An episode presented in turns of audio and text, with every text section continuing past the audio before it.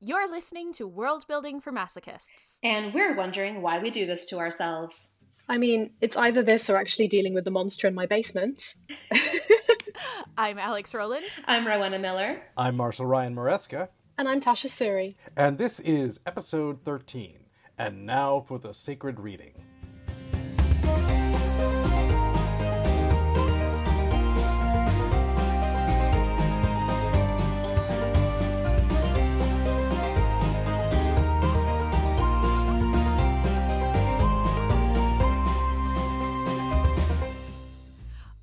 Have another extra special guest today, and I'm so excited about her. Welcome to uh, Tasha Suri, uh, who wrote some really wonderful books. Would you like to tell us all about you and why we have invited you, particularly on this episode of this very cool podcast? Um, yes, I would like to tell you about me. My brain has gone slightly blank, but I am a very interesting person. So, so um, as you said, I'm Tasha Suri. Um, I write books, funnily enough. Um, I am the author of Empire of Sand and Realm of Ash, which are both um, Mughal India, so medieval to early modern, Northern India and Asia inspired um, fantasy novels. And you've invited me on this podcast because I have interesting religion based world building contributions to contribute. Great job. Excellent. Thank you. and, and I think we should point out um, Realm of Ash is recently out in the world. So if you have not read Empire of Sand, do it. And if you did not know that Realm of Ash is out in the world now, now you know. Do that too. And Now do, that know. too. Do that too. Do the thing. Yeah. Buy books. Buy the Yes. books. All Do the the books. All the yes, yes. Uh, I am partway through Empire of Sand right now, and I am really enjoying it. It's just that, like, I have homework for my other podcast that keeps having like deadlines attached to it, and so I have to keep like setting books aside and like going and reading another thing and then getting back into them. Um, but like what I have read so far is is really wonderful, uh, and I am looking forward to reading the rest of it. Oh, thank you so much. Yes, it is. A, It is a really wonderful book. I, I recommend it highly, and I do recommend it highly to people. I chase them down in bookstores and tell them to buy it. Yes, I'm embarrassing. yes. and really really gorgeous world building and and dance based magic and uh and yeah re- i really like it so far uh before we go on with the episode uh do any of us have announcements or any cool things that we want to talk about I am so not cool right now. I- I'm in that brief period between books right now. Yes. i'm making my way very troublesomely through NaNoWriMo, and Oh. I am mostly writing smutty fan fiction about my own characters. Uh, sorry, don't die. I think so. I'm drinking honey liqueur, and it just kind of went up my nose slightly from laughing. It's fine. I feel very awake now, very refreshed. sorry about that. Um, well, let's move on from that. So, uh, how do we define religion? I guess. What are we talking about with this episode? I feel like it's, it's the impossible question, right? But but to get some kind of baseline, I mean, I kind of feel like religion is something that is separate from, in addition to, often integrated with, um, but is is more than than just quote unquote culture. That there's an element of belief or worldview um, that gets added in there, sort of. Yeah. So when we're I have a question for you guys. Like sort of as we go forward with this episode, are we exclusively talking about religions that are faith-based or are we also going to be talking about sort of systems of secular values and philosophies that define a culture? And when we say faith, do we mean faith in like a divine or Like- because I think that you could Yeah. you can even have faith without having a divine, right? You could have you could Right, right, exactly. Like is there is there an element of belief in something that you can't see or touch? Like a, a supernatural thing, not necessarily a god, but a a greater than us kind of thing. I think anything, any system of, say, rules and dogma that are based around some sort of tenets or philosophy can be construed as a religion, even if it is hmm. not necessarily like a faith in the supernatural or a higher power or something like that. The, it can be purely intellectual and still be a religion, at least in terms of the world building that we're talking about right now. Yeah, yeah, yeah. But I think we probably are going to be angling a little bit more towards towards the faith based faith based ones. Yeah, yeah. At least right now, we'll probably come back and have a whole second episode that's more about like philosophy and Right. Calvinism. Who's and the so Kant forth. of What- your world? what is humanism really? But no, I, I think that it's fair to, to keep in mind that um, religion or faith can be in a deity or in the divine, but can also be in a set of values or in a, a worldview that's more philosophical, or even I Or an mean, abstract. abstract, or even a science-based Yeah. sort of um, See, model of. that's where I kind of struggle because you know you you can I mean just to throw something in there I mean if you follow scientific reason and logic is that surely that's kind of at odds in a way with religion as a concept I I I kind Can of be, hmm, yeah. yeah I mean I might I'm making big generalizations about religion there but I often think that it yeah.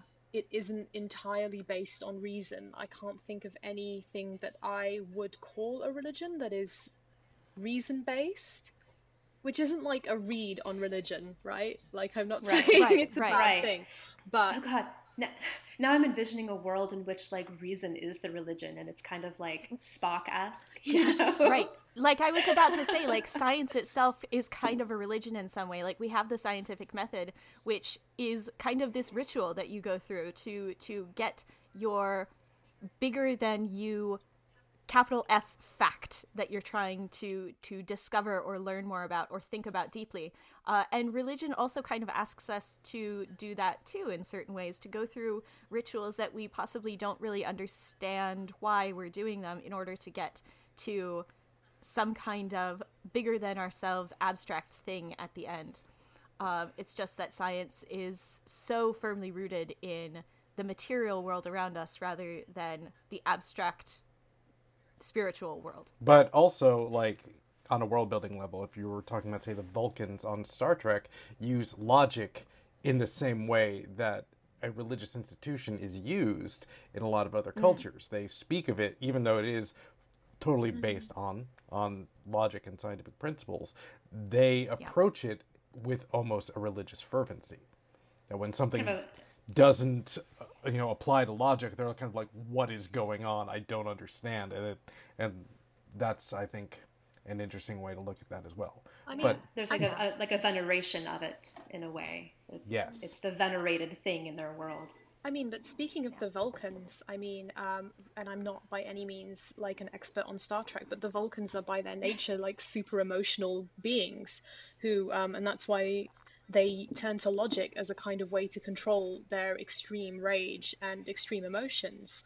Um, so in a way, yeah, I, I do agree with you that that reason becomes a faith because that reason is their only light against the void.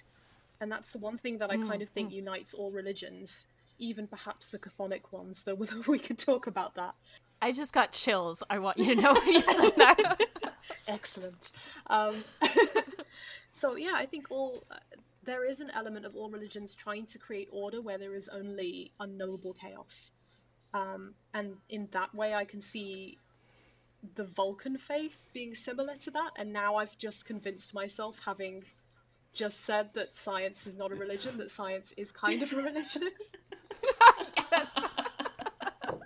thank you good night everybody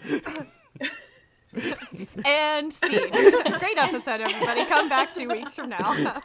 I'm very Well, easily now, now, now that we have a, a, a, a grip on what religion um, is, and apparently it's it's anything, everything. Um, Yeah. uh, how how do we how do we begin to fold it into a world that we're building? Like, how do you begin to create a religion?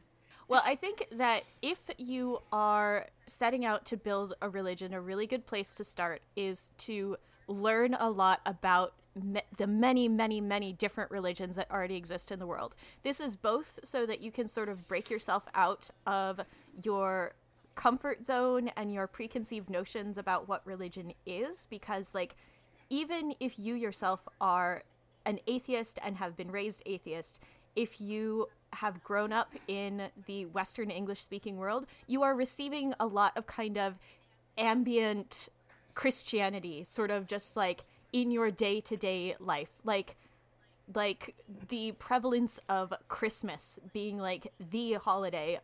I did air quotes when I said the holiday, uh, quote unquote, the holiday of the quote unquote holiday season, um, is just one of them. Like you drive past, I drive past like three churches on my way to work every day. Uh, it is everywhere. Um, so, first step is like learn about other ways of thinking because that's what religions are is another way of thinking and the other reason to do that is to make sure that you're not accidentally appropriating someone else's stuff because uh, that's something that can happen without really meaning to you sort of sit down and go like oh i think that this would be a really interesting and cool way to think about the world. And then you accidentally reinvent the wheel that someone else has been working with for thousands of years and that's embarrassing. One thing that's kind of um, that i find really interesting i mean the, the whole thing of ambient christianity um, like i'm in the uk so there aren't churches around every corner. That was the one time I came to the US. That was one thing I found very odd. Like I'd never seen. Mm-hmm. I mean, I I grew up in areas where there were quite a lot of gurdwaras and temples, and like the odd church here and there, looking a little bit shamefaced, like I'm here, come in, please. Nobody did. Um, yeah. And but at the same time, there is that ambient Christianity because you know, like the Queen is the the head of the Church of England, and we do, um, mm-hmm. and you still do Christian prayers in schools and things like that, and there's also another element of um, the impact of the Western way of thinking and colonization on even how we understand other religions, even my own. Yes. So I remember being in a class in sixth form or like the end of high school. And we had this really scrappy young student teacher who came in really militant and he was like, Hinduism doesn't exist. He was Indian as well, like just before you get too horrified. And we were like, what, oh, what are you talking about? And he's like, Hinduism doesn't exist. It's a colonial concept. And he said, if you look at India and you look at the history of the what we now call Hinduism, there are lots of different beliefs and some of them have commonalities so there is like the the endemic nature of things like the caste system which is also a sociocultural thing um, different gods who crop up in different areas and but those gods and the ways they're worshipped are different from area to area, even from village to village. But we now call all of those things Hinduism. There's no real reason for that, apart from the fact that, according to him, Westerners came in and gave it a name, if that makes sense.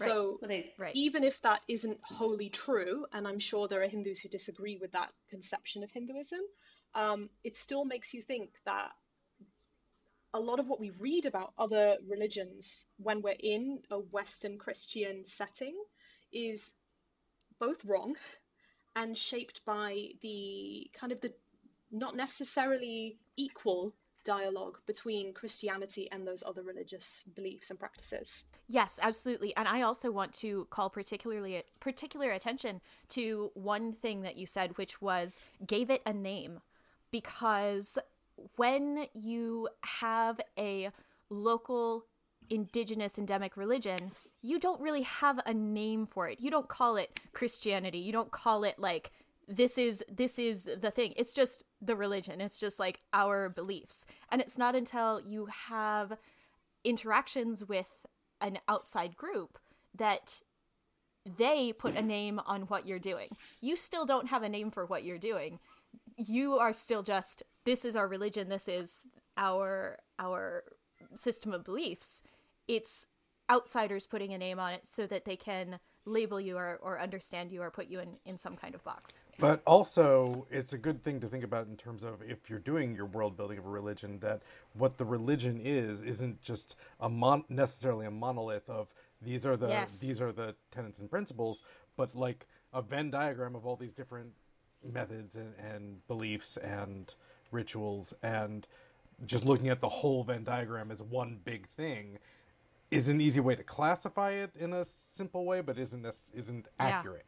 Yeah. And it, it's neat to see world building that will look at that in that more detailed fashion than than just painting it yeah. with the with the wide brush. I think that if there is a question that is universal across religions. It is the question of who are we?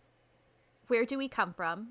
How do we understand the world around us? And every religion has a different way of addressing those questions and answering those questions and and showing us ways to be. And then everything that comes after that is more sort of complications and branching branchings out.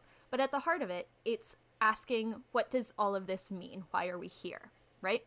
I guess I I have quite a lot of strong and complicated feelings about organized religion and I find it very difficult to kind of break away the the roots of a religion, the, the potential roots of a religion as something that's like meant to comfort or explain from um, the use of religion as a tool of control and suppression.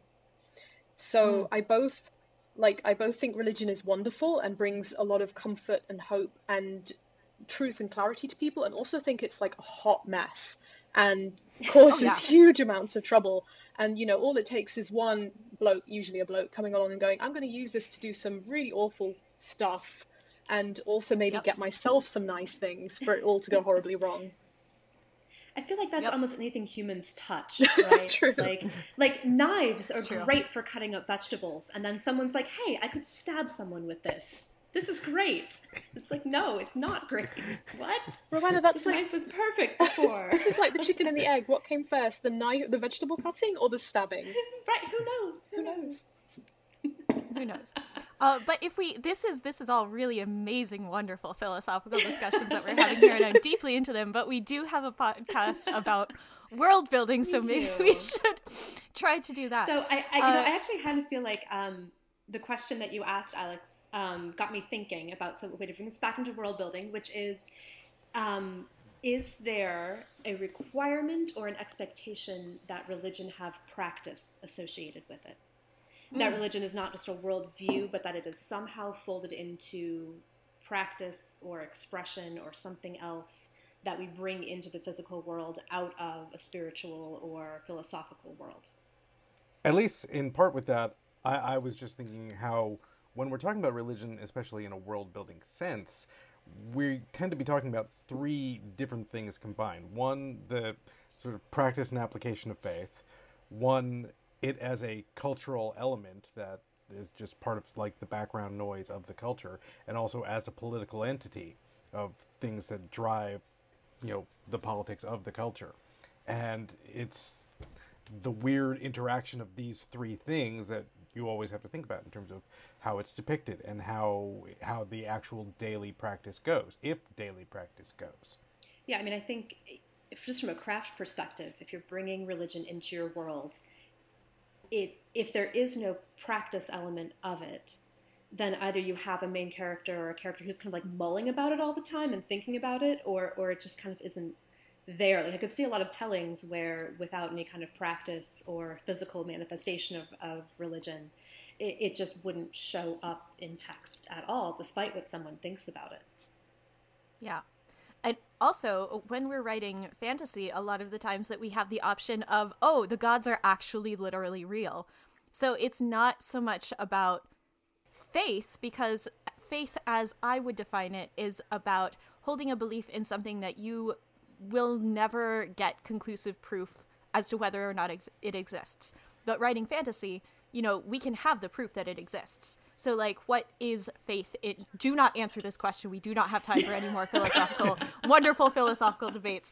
But the question stands rhetorical question what is faith in a fantasy setting where the gods exist and walk among us how do people interact with that in religious senses because yeah faith is a very different thing if the gods are walking around impregnating people.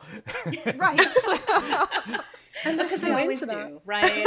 it's the first thing they do, man. I, I do have to say though, Terry Pratchett does answer this question. Um, like in, in a fun fantasy, non-philosophical way. I mean, he has the whole thing of like, if, if God just does turn up, it's a bit like believing in the postman. Um, it's just yep. in one of the witches' books. Yep, yep. Basically, Terry Pratchett has answered every question that anyone might ever ask. Go read Discworld. There's some one of his books has the answer. It's it's there somewhere. You just have to do the research. Yeah. I, I, I, suppose in some ways, you know, if you do have gods walking among you, the question becomes, well, what do you do with that? Like, yeah. your system becomes, well, how do you, you know, do you have some particular way of trying to engage with them? Do you try not to engage with them? Which you get a lot of like Roman mythology where they're just like, just don't even, just just avoid because you're going to end up knocked up and it's it's not good. so in Rowena, you just have accidentally stumbled on an in my book moment. Um, which is like that question of like a religion involving avoiding the god's attention was the first spark of the world that I made for a conspiracy of truths and a choir of lies. Um, because that was the whole religion around uh, Shugwa, the shadow god, who is a real god and walks among us and will like fuck shit up and drown you in the marsh and murder your family if you attract his attention. And so the religion is based around like cover your head, be real quiet, let someone else take the attention. Uh, and that's where the chants came from, because the chant is the person who makes loud noises and swears a lot and dances naked and tries to draw the god's attention onto them so that you and your family are safe. And one of the things that I I always find this fascinating when when writers don't do this, but like if you have an active god who's around, the religion and the pra- and the culture of that should match the god's personality to some degree. Yeah. This was a thing that always struck me as a bit wrong with uh, with the Belgariad, which when I reread it really jumped out at me that the primary culture of the world of that we're point of view is in is the Alorn culture, which still has a very presumed Christianity sort of vibe to it, like you know monogamous marriage and people who drink too much are doing the wrong thing and and you should not have drunken orgies when their god when they actually like show what kind of person that god was like he'd be the first one to be like hey where's the drunken orgy? So yeah. you really have to wonder where did they get this aspect of their culture if their faith should be the complete opposite of that?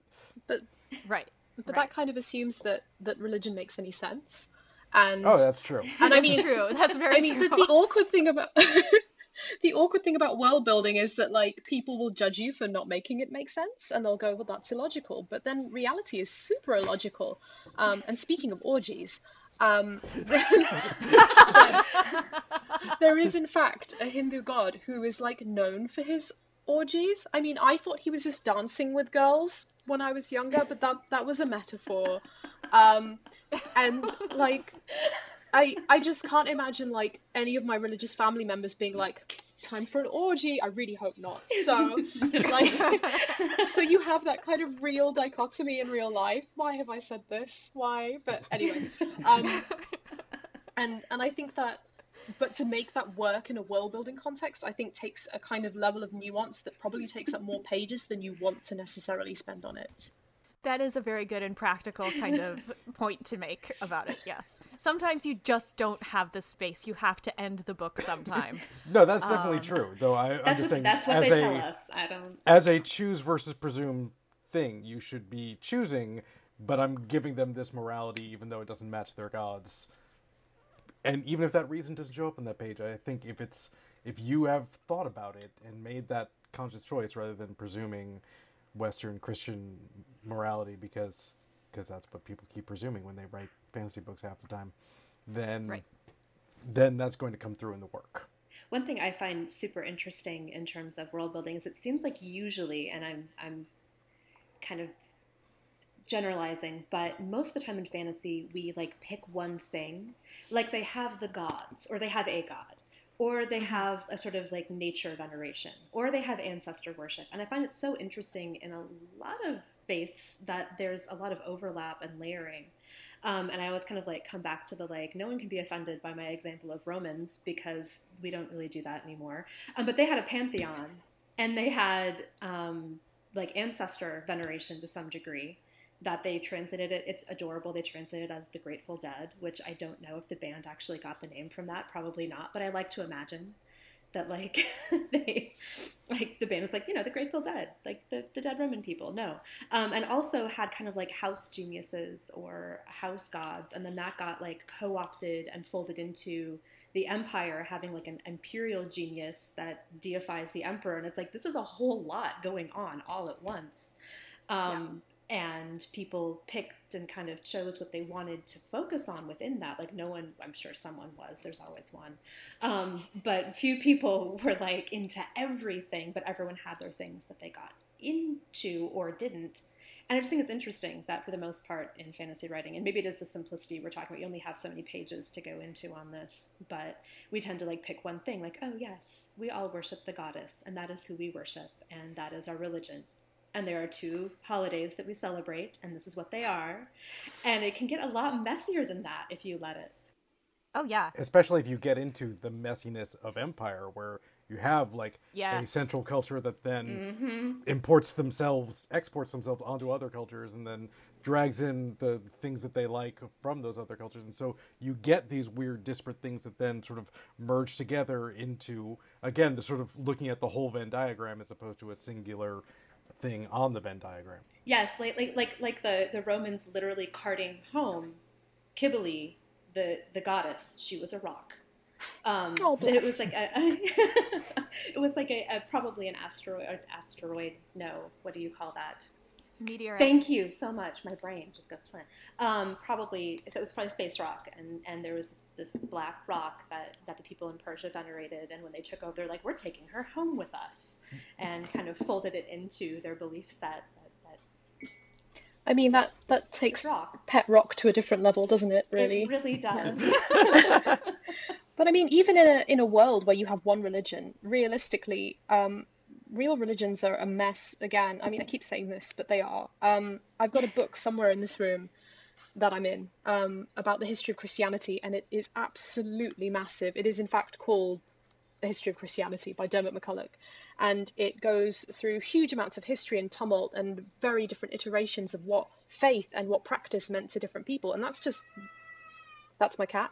Um, that was just one faith, and yeah, again, getting that all on the page, almost impossible. But it, I think there is some kind of sense that if there's a way to suggest the nuance exists somewhere, that would be nice. But I don't know how. Yeah, yeah. And I think also well, I, what interests me too is um, getting into like the nuance of practice. Like, do all people in a fantasy faith practice equally or the same, or are they equally invested? Uh, so I think that you had is... strong opinions about that. So. yes, I do have really strong opinions about this because, like, I think that it's better now. I think that we're kind of getting away from um, this trope, but a trope that I uh, have seen a lot and am very tired of is the world building thing where the culture itself is very devout, very religious, has this very um, uh, what's the word? Not invasive, but um, going deep into the roots of the culture. Like it has this pervasive. religion that is pervasive, mm-hmm. pervasive maybe, uh, and so you have you have this wonderful, rich world building back, background for for this culture, which is often very non Christian, and then you have your main character who is living within this culture and resenting the religion and not wanting to engage with it and not finding anything of value or nuance in it, even though he or she has grown up in it, right?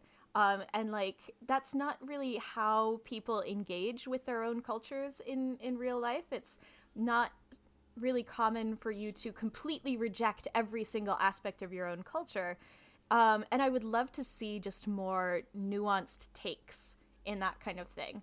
Um, I want to see more devout characters who love the religion and their culture and their family that they're in and don't have this kind of like baggage that comes with it. Or if they do have baggage which is totally fine um it's a more complex kind of thing. Like i love this whole holiday but cilantro tastes really gross. And during this holiday we put cilantro in every single bit of our food, uh, and I hate that part of it. Or, um, like I don't have a really good relationship with my family, so uh, this holiday seems like a really cool thing that I would enjoy if only I liked my family. So there's like outside influences that are shaping their opinion about the religion rather than just like, oh, I reject this wholesale. You know what I'm saying?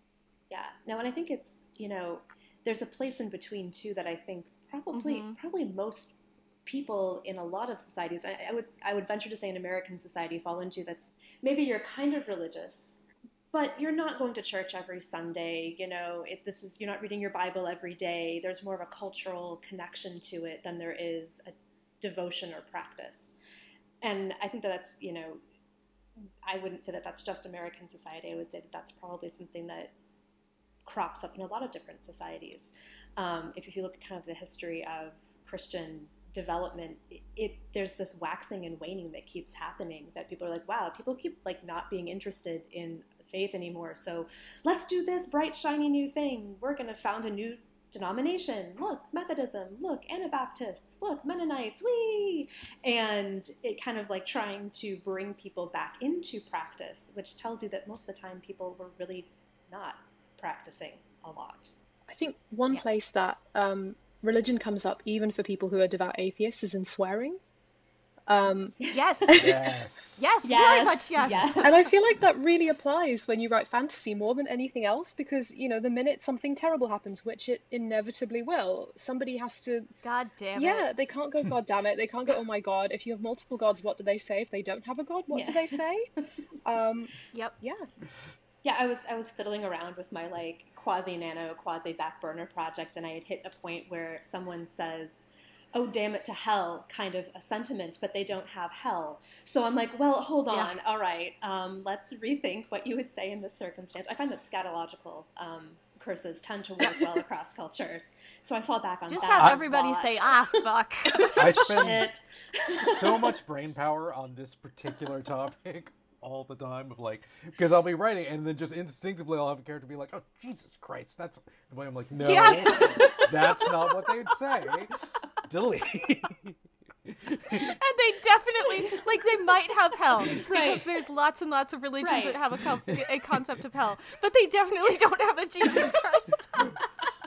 but so then I've worked I'm not going to go full in my book, but I've worked out all the different ways of which I can have those sorts of things be expressed depending on who's saying it and, and in what context and all that. Because yeah, that's a, that's a fun thing. Um, another way that religion kind of gets really pervasive into the culture is in calendar systems. Ooh, yeah. Because like uh, it's 2019 when we're recording this, and what does, uh, what does that mean? mean? Well, it's it's apparently 2019 years since the uh, birth of Jesus Christ. Uh, Except not quite, apparently. Again, right, that same background radiation of Christianity throughout our lives. But also, it is Thursday when we're recording this. It is Thursday. Yes. And definitely like like that's a, a part of a religion that hasn't been actively around for like a thousand years ish. And but we still call it Thursday. So I don't know what point I was making there. Well, Someone but, take well, the no, I, I think that's a but really that those point, things though, will... that you know is if you're creating a fantasy world, is religion static or is it changing? Do you have mm-hmm. some religions getting supplanted by others, or do you have religion the same one, but it just kind of keeps evolving and changing? Or I feel like usually when you encounter religion, um, probably because it has to be so brief, but there is that sense of like as it was in the beginning is now and ever shall be. This is what it is. Done. And I think that our experience tells us obviously we have Thor's Day in 2019, the year of our Lord, and yeah. Yeah. we've got a lot going on here that that's from a really complicated history. Yep because it's messy. It's just messy. More messy world building. I think is like like uh, Tasha has said this a couple times, and I have said this already a couple times on this this podcast. But like more messiness in world building. Yes, good. Yes, this is what we do to ourselves. Yes. this is where the masochism part Right. comes. because we embrace and dive into the messiness and just be like, let's let's make it messier. How how can yes. I make this messier, but yet do it in a way that when I actually write the book, people aren't going, what the bloody Yeah, hell is he to be also, doing? like. Right, right. It has occurred to me that I Cool. just don't name days in my book. I just com- in my book. Um, I just completely avoid months or days. I just didn't want to have to deal with it. I I- also do that. I also avoid it as much as possible. I have named days in one of the books, and it's the most recent book that I wrote uh, in my book. um, but months, name just naming months is fucking terrible. It is one of my least favorite parts because none of it sounds like a real word. I did all I the month and day naming, and I can like, sh- I can, Of course, you did I can, Marshall Ryan Maresca. and I can like show you the work of like back to the original empire of like why where these names all come from. But like, I'm not gonna do that in the book because that's boring. It's boring, wants to yes. read that. But yes, I did the work because I'm that freaking stupid. Bless your heart. Another, Which is another also phrase. a religious kind of thing to say. Yeah. Uh, See, if I said, uh, "Oh, bless you," here, nobody would think. I mean, if I said it in a sarcastic way, yes, they would think I was sort of like stabbing them in the, the face. But when you say it in an American voice, I know what that means. so okay, but if you well, say actually, it's like, southern, Yeah. It okay. It depends, right? Because like there's like sincerely, oh bless you, which is kind of what I was doing to Marshall Ryan Maresca just now. But then yes, there is like the specifically southern one. In that one, it's really more about a third party. Like when you say, oh bless his heart, right? That's saying, well, fuck that guy. but in a polite way. but but like when you're doing it directly to a person, it's often, in my experience. Not as like sarcastic and catty as when oh. you're saying it about a third right. party. So I thought you were being really catty, and you weren't at all. That's that's a, No, I was, definite I was cultural sweet and affectionate. Yeah. And then my, my Irish Catholic Nana was always the, the northern version of Bless His Heart. Um, she would do, Oh God love him, which is the, Yep. the because no one else does is silent. There's also uh, not an, a, a secular version of this, which is I'm sure he's a very nice boy. Yeah. yeah. Which is just brutal. Um, anyway, back to yes, world building back to world building. Um, so I kind of wanted to dive into, if we can, some like specifics on how do you write in um, expressions of faith and practices of faith. Partially because I feel like Tasha has some really cool stuff from her book, and I want to like make her talk about it. Um, yeah, Tasha. Every time Tasha has opened her mouth, she said something really smart. So let's just make her talk for a I- while. Go. Oh, excellent. Um, I think you'll find every time I've opened my mouth, I've derailed the conversation. But um, no, I- it's been great though. excellent. Um, okay. I would say you put it back on the rails. I, I wish people could see the way you're holding your mug as you say this. it really adds emphasis. So, expressions of faith and religion. Well, in my book, um, at least in the first, You have to do it in a you have to do it in a weirder voice than I, that. I, hmm. I wonder if I can do it in like a, a, a 50s BBC presenter voice. In my book. Give it a shot. Let's try Yes, that. there you go. In my book, um, at least in Empire of Sand, Realm of Ash just goes off the rails somewhat. Um, faith is expressed um, partly in kind of a, a typical now we're going to pray kind of way, but um, the main character Mehr um, is from a specific nomadic culture that express their faith and perform a kind of magic through dance. And um, I wish I could say that I had invented that and I had been super original, but much like many world builders, I stole that wholesale with no guilt whatsoever. So Yeah. In um, certain parts of India, um, there is all parts of India. There are forms of dance which are veneration of the gods and are forms of worship. Um, and at least a few of those forms of dance, in particular Bharatanatyam, use um, hand sigils or hand movements um, to express thoughts or feelings or emotion, and the way you stand also expresses emotion, and all of that is worship. So I took that and I made that a thing in my book.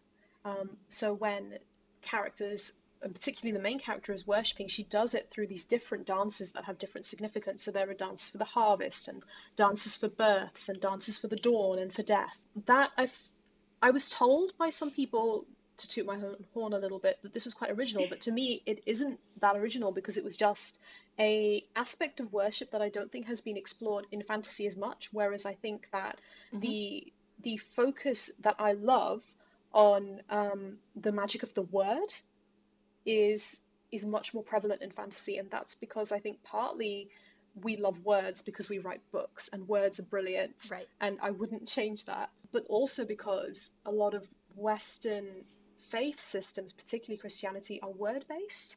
Um, and mm-hmm, mm-hmm. and are based on a book or the book, and therefore you have a greater emphasis on the magic of the word. That is a really great point. Um, and yeah, and I think that just like taking a minute to think about like well what are some of the different ways that faith or or worship or celebration of the gods could be expressed like like there are as many ways to do that as there are forms of art in the world like if you didn't do it with dance you could do it with fiber arts to go back to one of our, our previous episodes or you could do it through through painting or any kind of of creation and putting something beautiful into the world um yeah Yes. Yeah, I find um, music really interesting. I, um, I I totally lucked out. There was a performance like at a college near me, which never happens because I'm in Indiana, of um, Hildegard von Bingen's um, Ordo Virtutum, which is this like she was this 12th century nun, and she's at the first Western um, non-anonymous composer that we like know the piece and the name. And anyway, mm-hmm. it's this um, vocal piece for um, 12 to 18 voices and it's all about like the like fight for the soul between the devil and the virtues but the coolest thing about it that i didn't know until i went to this performance which was absolutely lovely um, was that she had founded a community so like communally living with 18 women and she wrote the piece for 18 voices so it was so cool oh. that it was this like you know celebrating, you know, God and virtue, but also so personal of I wrote this for these 18 women who live in my convent. Yeah, these like people who you know, these voices who you know. Right. And it really is voices who you know because the ranges are all different for every soloist. Like they're they're yeah. really unique. Um, and my favorite is Innocence is like one line. So I just imagine that it was like a young a younger woman or girl who didn't really have her voice developed yet and they were like well we'll give you a line you know but um, but just thinking about the personal element of religion too that even something as you know structured as a vocal piece in a convent was still so personal when it was created as well mm-hmm. i think there is something really beautiful about the personal exploration of faith i absolutely love things like there was a real tradition of Sufi poetry where people would write um, Islamic poetry about their personal relationship with God. And it's quite fascinating, I think, to scholars of Indian history that around a similar period you had the Bhakti tradition come up, which was a Hindu tradition around the the intimate, very intimate, because the, the poems often got quite sexual, um, connection between god and often female worshippers, and they would write poetry and they would write songs about that. And um, I really enjoy it to take it back to world building when people find a way to look at the structures of faith, which are often quite um, external and about how you perform faith in, in structures of buildings and clothing and behavior, and the ways that there is something also very intimate underlying that. And I think the best depictions of religion both show the ways that that kind of external religious belief and that internal faith coincide and the ways that they conflict.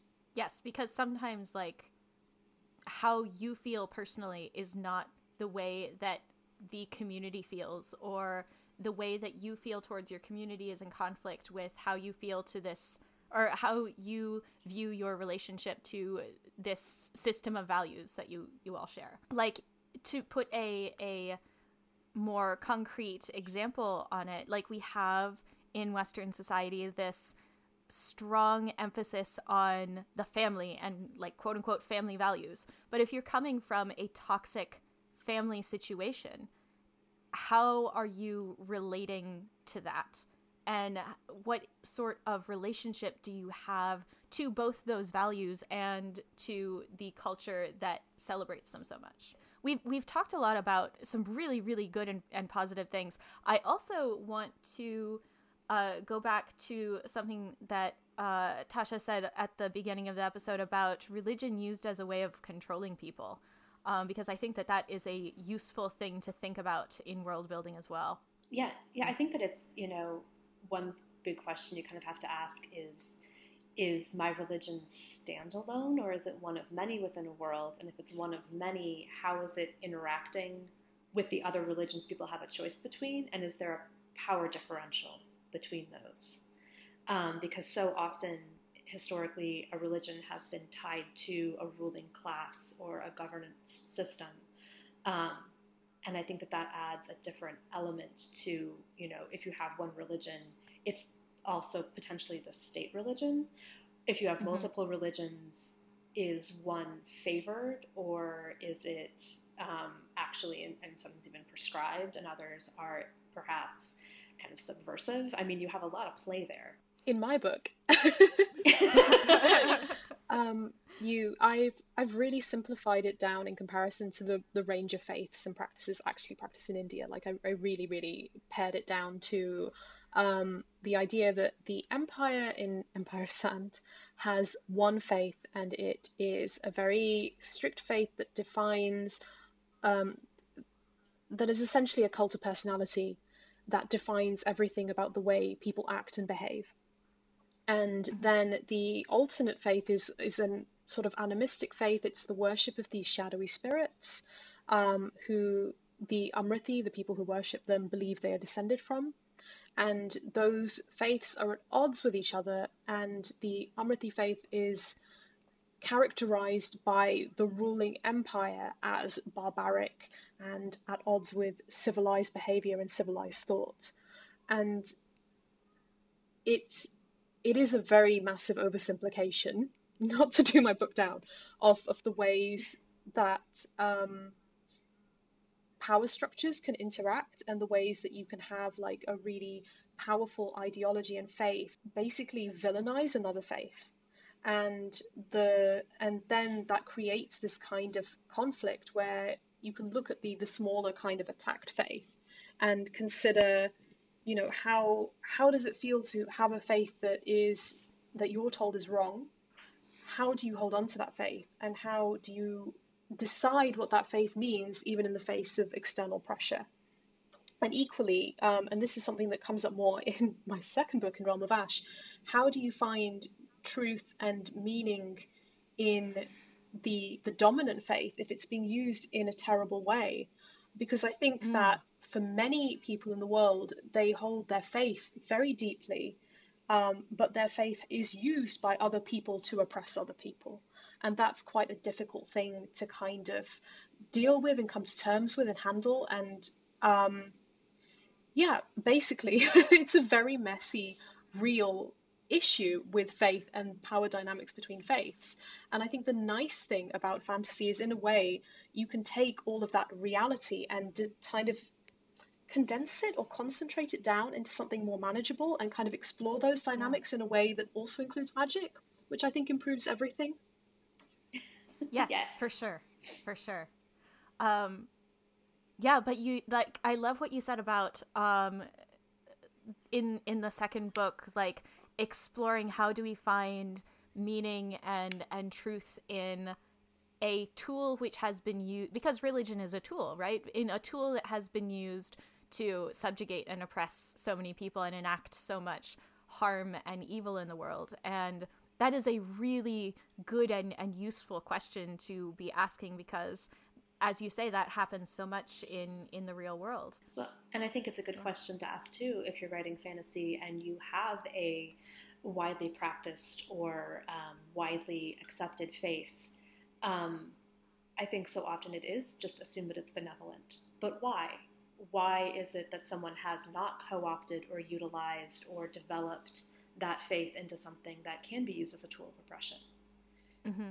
And this has happened all throughout history is people using um, faith to control people in some way even back into ancient egypt when you have uh, like this whole pantheon of gods and then abruptly there's one guy who says no actually we're going to be monotheistic now we're going to wor- worship aton ra and um, that's the guy and you can forget about all those other gods and it was definitely a political move intended to condense his power base and give him an aspect of control over the people he was trying to trying to rule. Um, so yeah, it is it is a tool, and it is a tool that people have been using for thousands of years. Yeah, I mean, in fantasy, we love to kind of take real world um, military strategy and real world weaponry, and you know, just all the gross, horrible things we can think of, and I mean the nice stuff too, but like a lot of yeah. you, know, you know my personal thing is I still haven't managed to get a Tower of Severed Heads Severed Heads into my book, and I'm really determined to do that uh, at ah. some point. But you know, like a we, real we world fun it. thing. Yeah, yeah. Like I mean, this is my life goal, but um, but I think that there is a lot of real world stuff that we can take from the way that religion has been used and the intimate experiences of religion and kind of use them in fantasy in different interesting ways to build our worlds up. Absolutely. Absolutely. Um, we are getting towards the end of the episode, and I want to make sure that we have plenty of time for what is always my favorite part of having a guest star. Um, which is, uh, dear listeners, if you have been listening to uh, several of our guest episodes by now, you already know what I'm about to ask. Um, it is tradition at this point that we ask our guest star to contribute some small piece of, of world building in some way. So, uh, Tasha, what have you got for us? So, as you know, all my world building is drawn from reality, and I have to give you a history lecture before I actually start. So, perfect. so this is um, our jam. Excellent. You can have me back anytime. Settling in with my cup of tea. um, take it away. In the one thing that I didn't take from real Mughal history that I kind of wish I had is um, a beauty tip, and that beauty tip was to blacken your teeth. So they thought oh, it was yes. super attractive if you blacked out your teeth so that when you smiled there was just like a black void as far as I can tell. And if you've learned anything about me this podcast, it's that I love the void. Yep. So sure, yep. so I all I want to add is that somewhere in the world there is um, a culture which really values women not so much peacocking or dressing up, but resembling um, the deep, dark despair of the universe, preferably with some kind of black polish on their, you know, teeth. That's the one. Incredible. You know, Love it. From tell, now on, tell me every time that I hear or have a man tell me to smile, that I should smile, I'm going to imagine. Oh fuck! my teeth are blacked out. I was just and about the to dark ask. void is staring back at them. Let's make that actually happen. That's the new that's the new fashion thing for 2020 is blacken your teeth. Look, I'm sure Kylie Jenner wants to branch out with her makeup line. I mean, we should go talk oh, to Lord. her. I was Lord, just thinking, Lord, Lord. y- you are not goth enough yet. Oh my gosh. So hold on. So going back to the the actual like world building culture, do you have like like what is it about like representing the despair of the universe? Like what's the impulse there? What is the religious significance behind that? Hmm. Well, I think the it's kind of like you know how people say the only way to come to terms with the the inevitable reality that you're going to die is to think about death until you no longer are scared of it. Um, there's mm-hmm. even an app you can get for that. I don't have it, but there's an app that will remind you about five times a day that you're going to die. Um, Holy fuck! I, I, know someone who has it. She said it's very comforting. I, I but um, maybe maybe that would not be my reaction. Nihilism in 2019. um, so the the world building impulse there is that the the longer you look at the void, perhaps because you were wearing it as makeup, or you know your sweetheart is the void um, the less you fear it That's incredible. love. Uh, but you could also you could you could like craft that around a religion in which like God is the destroyer and is God Yeah. destroying the world today? Maybe. we can you know, let's just ex- It's cool. It's fine. We're ready for it. the ex- expectations that will the world be destroyed today? Could be. could be could be um that's really interesting too because most of the religions that have kind of like an apocalypse cult are like oh no oh no oh no about it and you could have this religion be like hey sexy destroyer god look at me with my with my blackened teeth the void So what you think about that I do need to mention, like, and again, I think I can just about get away with this because I am Hindu. Um, There is definitely on places like DeviantArt, like strange manga, like um, idealized art of the destroyer god from Hinduism. Cool. Like people are well into Cool. him; they think he's really fit. Which is kind of odd on one level, but also it's a real thing. So feel free to go look that up. Well, thank you, Ta- Tasha, so much for coming on this podcast. This has Thank been you. an absolute Thank delight. you for having me. I think that she was absolutely the right person to, to talk to about this. Yes. Wonderful. Uh, d- does anyone have any final thoughts or comments or anything before we call it a day? Always such All pressure right. to end this on such a. I know. As with all things religion, it remains uh, an open mystery that we we will pontificate as we move on. We could have gone on for three more hours We if so I could have. hadn't stopped everyone from having phil- interesting philosophical conversations. All right. Enjoy the end of the world, everybody. Have a good one.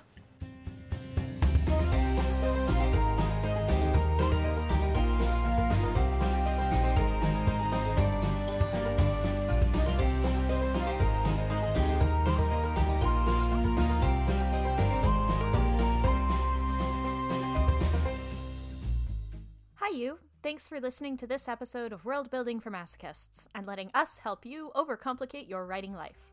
Huge, huge thank yous to Tasha Suri for joining us. If you were as charmed and delighted with her as we were, please go buy her books, Empire of Sand and Realm of Ash, both available now, and follow her on Twitter as at Tasha Drinks Tea.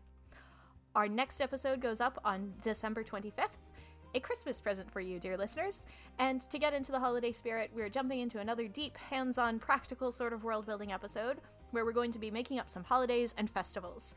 It's the most wonderful time of the year. We really hope you liked this episode. If you did, please do take a minute to tell a friend, shout about us on the internet, or leave a review on iTunes. If you've got questions or you just want to tell us how cute we are, there's a number of ways to contact us. We are on Twitter and Tumblr as at WorldBuildCast, and our email is worldbuildcast at gmail.com. We also have a Discord chat room linked on the About the Show page of our website if you want to come chat with us and other fans of the podcast. Here's your cool fact of the day. Immediately after we ended the recording, Tasha started telling us about a weird Hindu story, her words, not mine, about a baby god that breastfed a demon to death. I totally thought that she meant the demon was breastfeeding from the baby, and I went, wow, that's fucked up. But apparently, no. The baby was just sucking the life force out of the demon. I literally don't know anything else about this story, so let's all go ask Tasha to tell us more about this on Twitter.